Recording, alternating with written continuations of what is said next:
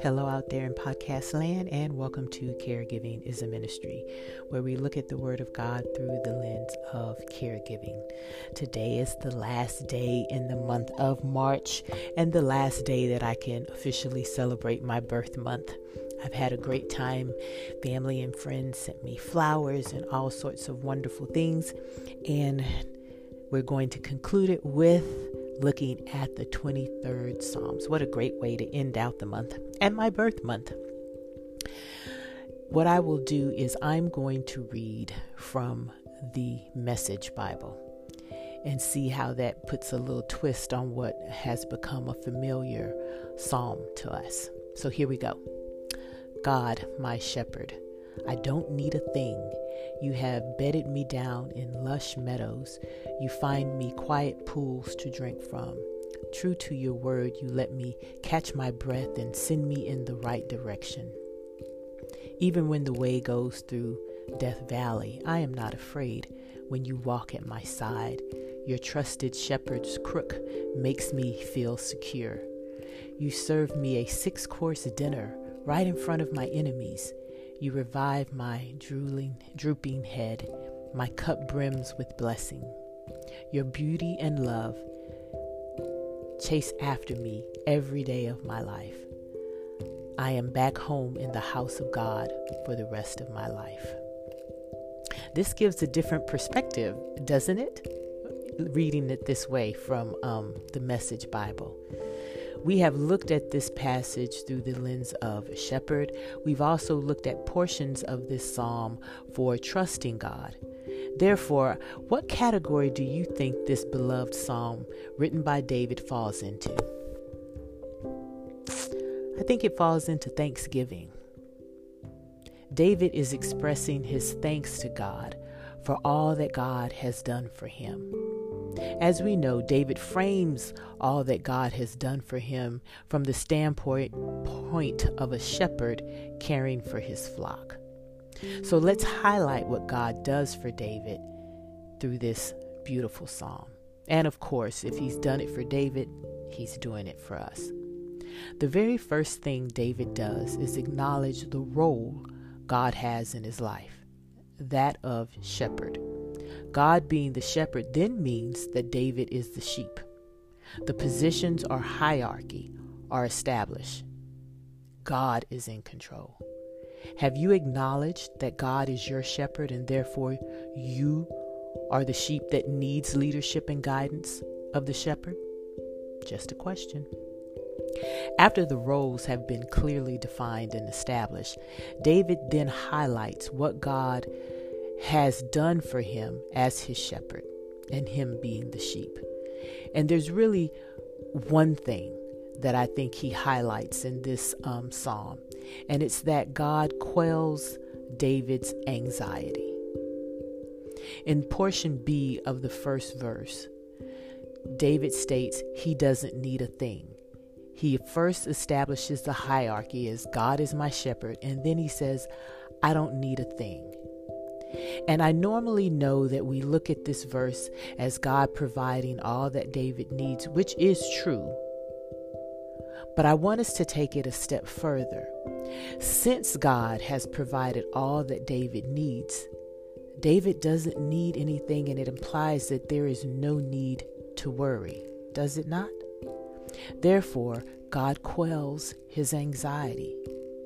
And it is based on that um, quelling of his anxiety that he can rest.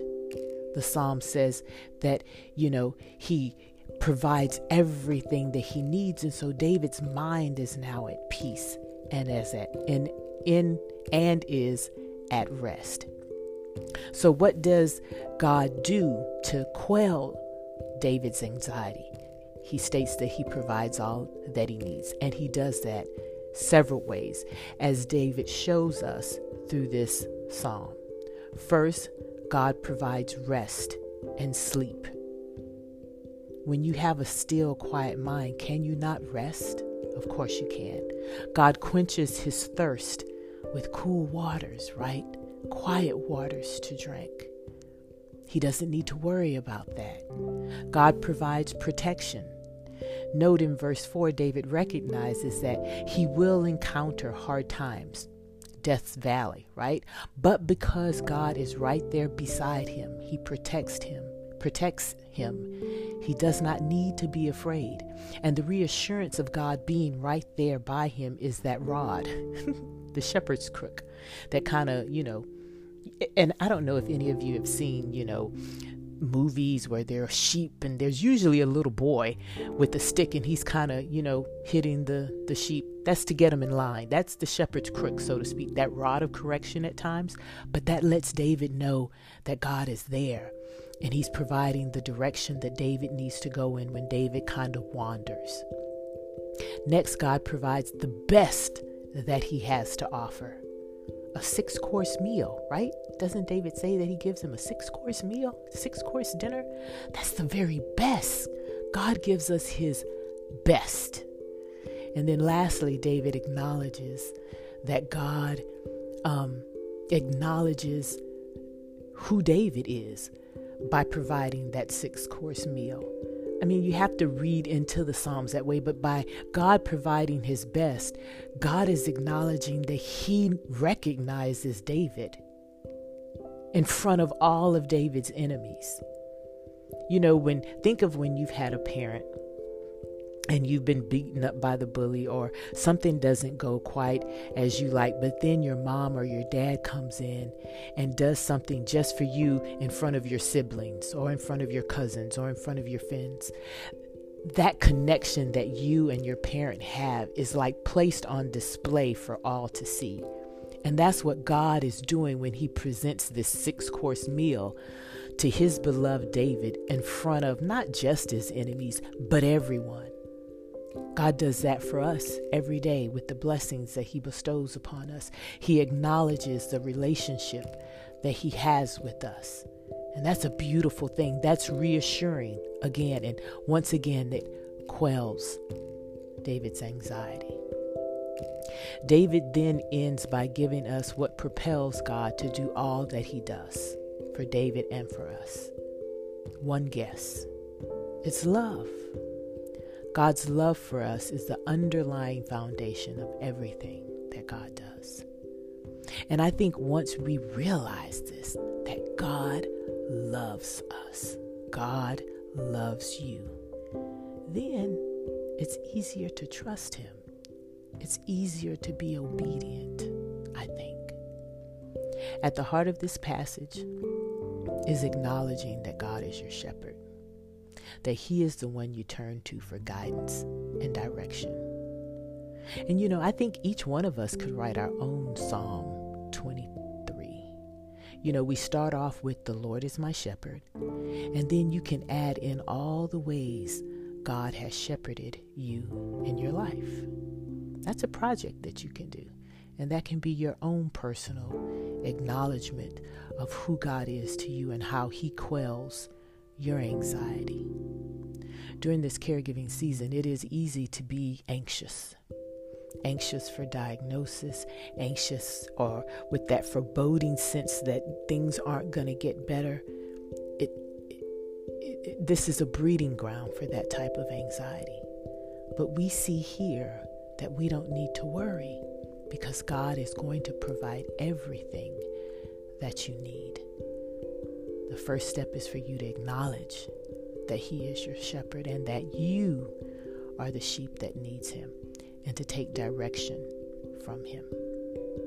Well, we took a very familiar passage and I think we kind of looked at it in a new way, don't you think? Let's pray.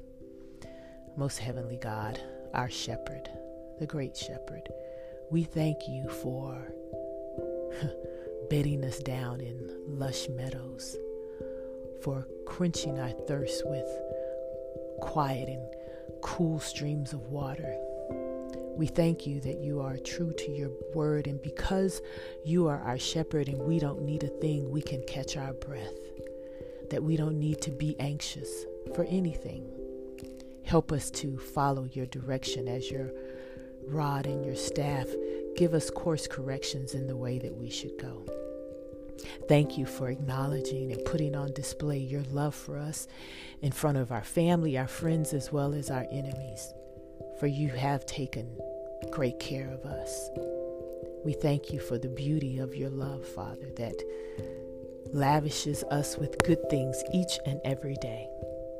Thank you for being our good shepherd. And I ask, Father, that the caregivers who are listening,